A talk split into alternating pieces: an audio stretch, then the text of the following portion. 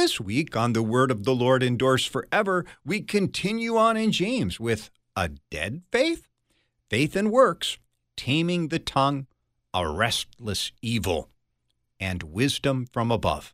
Join me, Pastor Will Weedon, for The Word of the Lord Endures Forever, your daily 15-minute verse-by-verse Bible study on demand. Listen at thewordendures.org or your favorite podcast provider.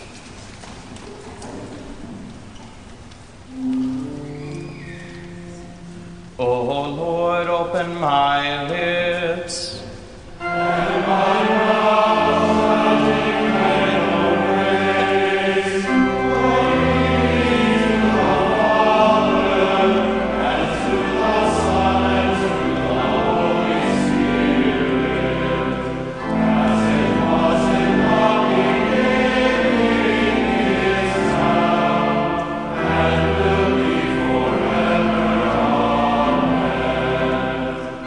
The Lord has redeemed his people. Oh, let us sing to him. Oh,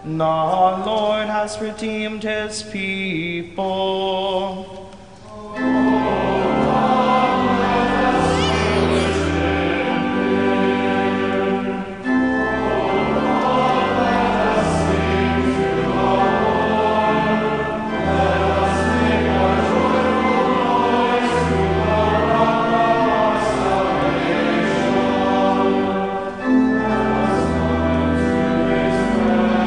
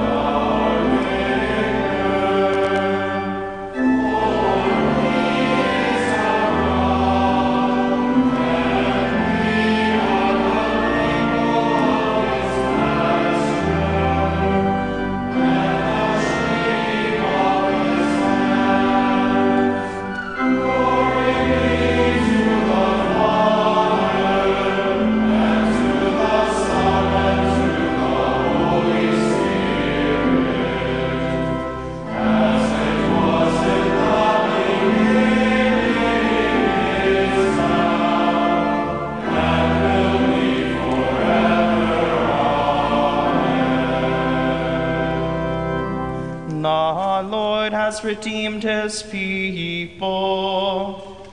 Oh,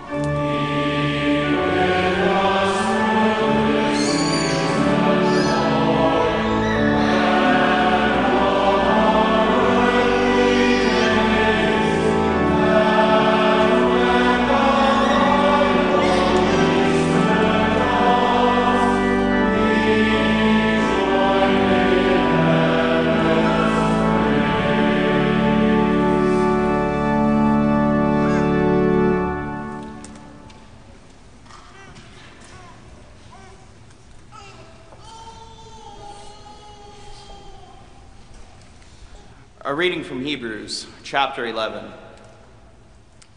By faith, Abraham obeyed when he was called to go out to a place that he was to receive as an inheritance. And he went out, not knowing where he was going. By faith, he went to live in the land of promise, as in a foreign land, living in tents with Isaac and Jacob, heirs with him of the same promise. For he was looking forward to the city that has foundations, whose designer and builder is God. By faith, Sarah herself received power to conceive, even when she was past the age, since she considered him faithful who had promised. Therefore, from one man, and him as good as dead, were born descendants as many as the stars of heaven, and as many as the innumerable grains of sand by the seashore. These all died in faith, not having received the things promised, but having seen them and greeted them from afar, and having acknowledged that they were strangers and exiles on the earth. For people who speak thus make it clear that they are seeking a homeland. If they had been thinking of that land from which they had gone out, they would have had opportunity to return. But as it is, they desire a better country, that is, a heavenly one. Therefore, God is not ashamed to be called their God, for he has prepared for them a city. By faith, Abraham, when he was tested, offered up Isaac, and he who had received the promises was in the act of offering up his only son, of whom it was said, "Through Isaac shall your offspring be named." He considered that God was able even to raise him from the dead, from which, figuratively speaking, he did receive him back. O Lord, have mercy on us. Thanks be to God. In many and various ways, God spoke to his people of old by the prophets. But now, in these last days, he has spoken to us by his Son.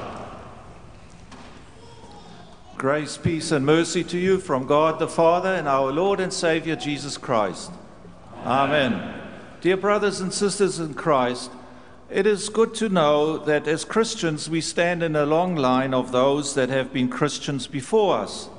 And there will also be a long line of Christians walking this earth after we have parted from it.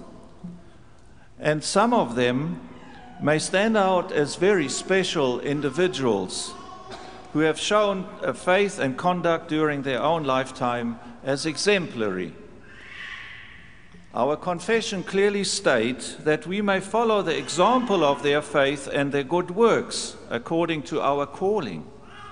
But they say also that the scriptures do not teach that we are to call on the saints or ask the saints for help.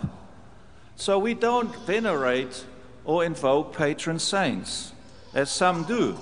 St. George, who protects soldiers and horsemen, St. Peter, for us fishermen, St. Anne, who's the patroness of married women, unmarried women, housewives, women in labor, or who want to be pregnant. St. Sebastian, who is invoked as the patron of athletes. St. Valentine, who's the patron of saint of lovers and epilepsy and beekeepers. While we admire them all here for defending their faith and dying a martyr's death, invoking them would go too far. Now, with that distinction in mind, we may look back into history at some of these heroes of faith. In fact, our text this morning takes us all the way back to the Old Testament, to those heroes that have walked in the power of faith, in that faith that achieved remarkable things. They won great victories in battles. They founded a great nation, led it safely through trials and tribulations to the promised land of milk and honey. Chapter 11 of Hebrews that we've just heard gives us a list: Abel, Enoch, Noah, Rahab, the judges, David, Samuel, and the prophets. They all are mentioned as those people who have followed the Lord faithfully, trusting in his promises. One additional hero, of course, may not remain unmentioned. In particular here, the father Abraham, the hero of the faith that justifies. By faith he left Mesopotamia and sojourned in the land of promise, as in a foreign land, even though he did not know where he was going. By faith, his wife Sarah herself received power to conceive, even when she was past the age of childbearing, since she considered him faithful who had promised. By faith, Abraham trusted in the Lord's promise to have as many offspring as there are stars in heaven and as the innumerable grains of sand by the seashore.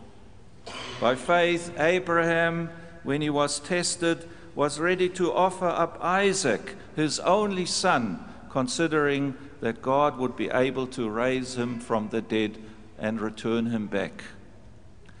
All these greats of the past are praised for possessing a great faith, a firm, unwavering trust in the Lord, whether they were promised offspring, a new land, or something else. We see here that faith, by faith alone, is an ancient doctrine, not something that the Reformers came up with in the 16th century. For the fathers all have in common that they believed in the Lord. Being human like you and me, they had their weaknesses, no doubt, nothing to be proud of, but they were endowed with the gift of faith, and with it they walked their line, trusting firmly in the Lord. This passage here is an ode or homage to their faith, not to their achievements or accomplishments or their merits. It is the faith that our Formula of Concord defines as the only means whereby we can apprehend, accept, and apply. This faith is a gift of God whereby we rightly learn to know Christ and trust in Him. But should these fathers, these heroes, not be given at least some credit? In other words, are they not heroes because of good conduct and behavior? Yes, but again, it's all about faith that made them become heroes in conduct and behavior.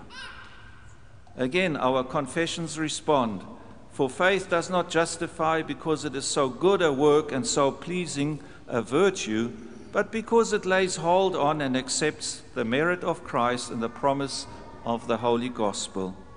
In other words, it is all about faith, from beginning to the end. We become Christians because of faith, we persevere as Christians because of faith, and we die as Christians because of faith. He, the Apostle Paul, attributes to faith alone the beginning, the middle, and the end of everything. But in our passage here in Hebrews, there's something more about Abraham's faith that is not mentioned in the Genesis account. We are told Abraham looked forward to the city which has foundations, whose builder and maker is God. According to Hebrews, Abraham trusted one more promise beyond that of having a son and the promised land, and that is the promise of the heavenly home. God does not want us to view this world as a permanent home because He has something far better in store for us. We are encouraged to see the future with Abraham, for he was looking forward to the city with foundations whose architect and builder is God. Canaan at Abraham's time had many cities with foundations, but they were all destined to fall because they were built on physical foundations. And the cities during his time were filled with violence and idolatry. And not so this heavenly home which he was promised, which is something far more permanent, to which he and we Christians are looking forward to. That hope which carried Abraham is the same that carries Christians during the time of Hebrews. We should look to the future reward, not to the circumstance we are in right now. That faith that we as Christians have been given provides access to God and to our heavenly home. And Abraham here serves as an example to whom the recipients of the letter of Hebrews should look up to. They too were on a journey, looking for a home feeling as strangers here on earth. Most likely, they were adults, converts, who had left their Jewish religion and chose to follow Jesus Christ. They may have moved from a familiar place to one where they do not feel at home at all. And this all could wear them down and have them question their Lord's faithfulness to them. And so Abraham here serves as the father of faith, who should inspire them not to tire and abandon God, but continue to trust in him in all things hopeful and the conviction of things not seen. And so we too should live our life under God as these fathers like Abraham did, trusting in the Lord always. Not everything in life will pan out to be as we plan it. The world is not our final home. We too are strangers in this land and on a journey to a heavenly home. We can grow tired and weary from the strange and challenges this life presents. But in spite of this all, what matters is that heavenly house God himself built, that heavenly home with many rooms that Jesus Christ prepared for us through his death and resurrection. The promise was made to us at our baptism. It is revealed to us through the word that promises forgiveness, life, and salvation. And now, with that trust in that promise, we walk through life. And so as Christians, we pray to God that he may preserve us in that faith in him for as long as we live here on earth, so that we may reach our final resting place. And I'd like to close with a collect prayer from yesterday, the first Sunday in Lent, for it underscores what we have just heard. We pray, O Lord God, you led your ancient people through the wilderness and brought them to the promised land. Guide the people of your church, that following our Savior, we may walk through the wilderness of this world toward the glory of the world to come. Through Jesus Christ, your Son, our Lord, who lives and reigns with you in the Holy Spirit, one God, now and forever. Amen.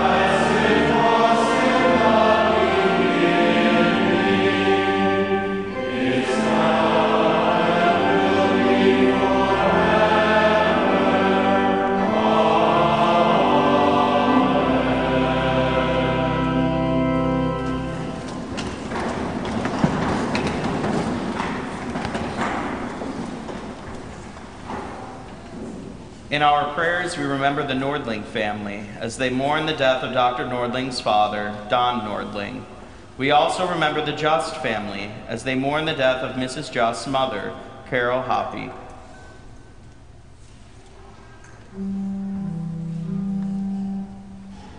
Let us pray.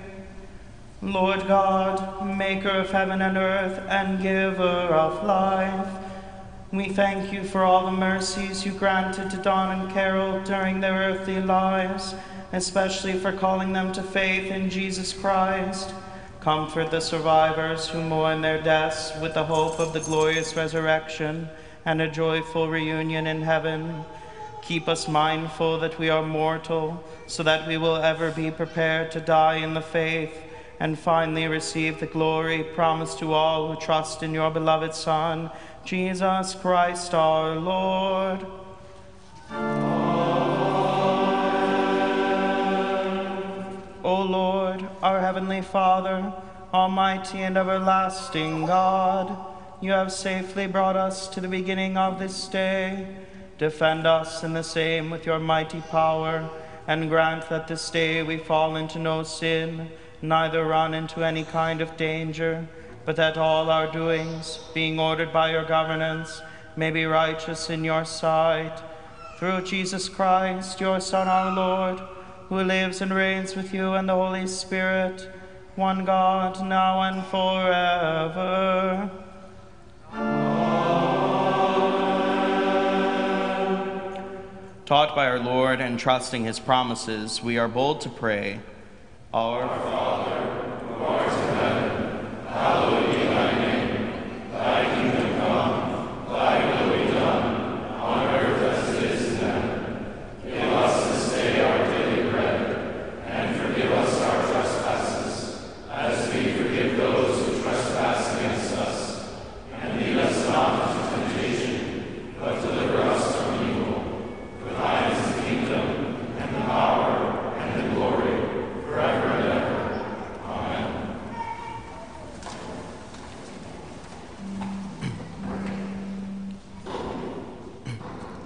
Let us bless the Lord. Thanks be to God. The Lord Almighty bless us and direct our days and our deeds in his peace. Amen.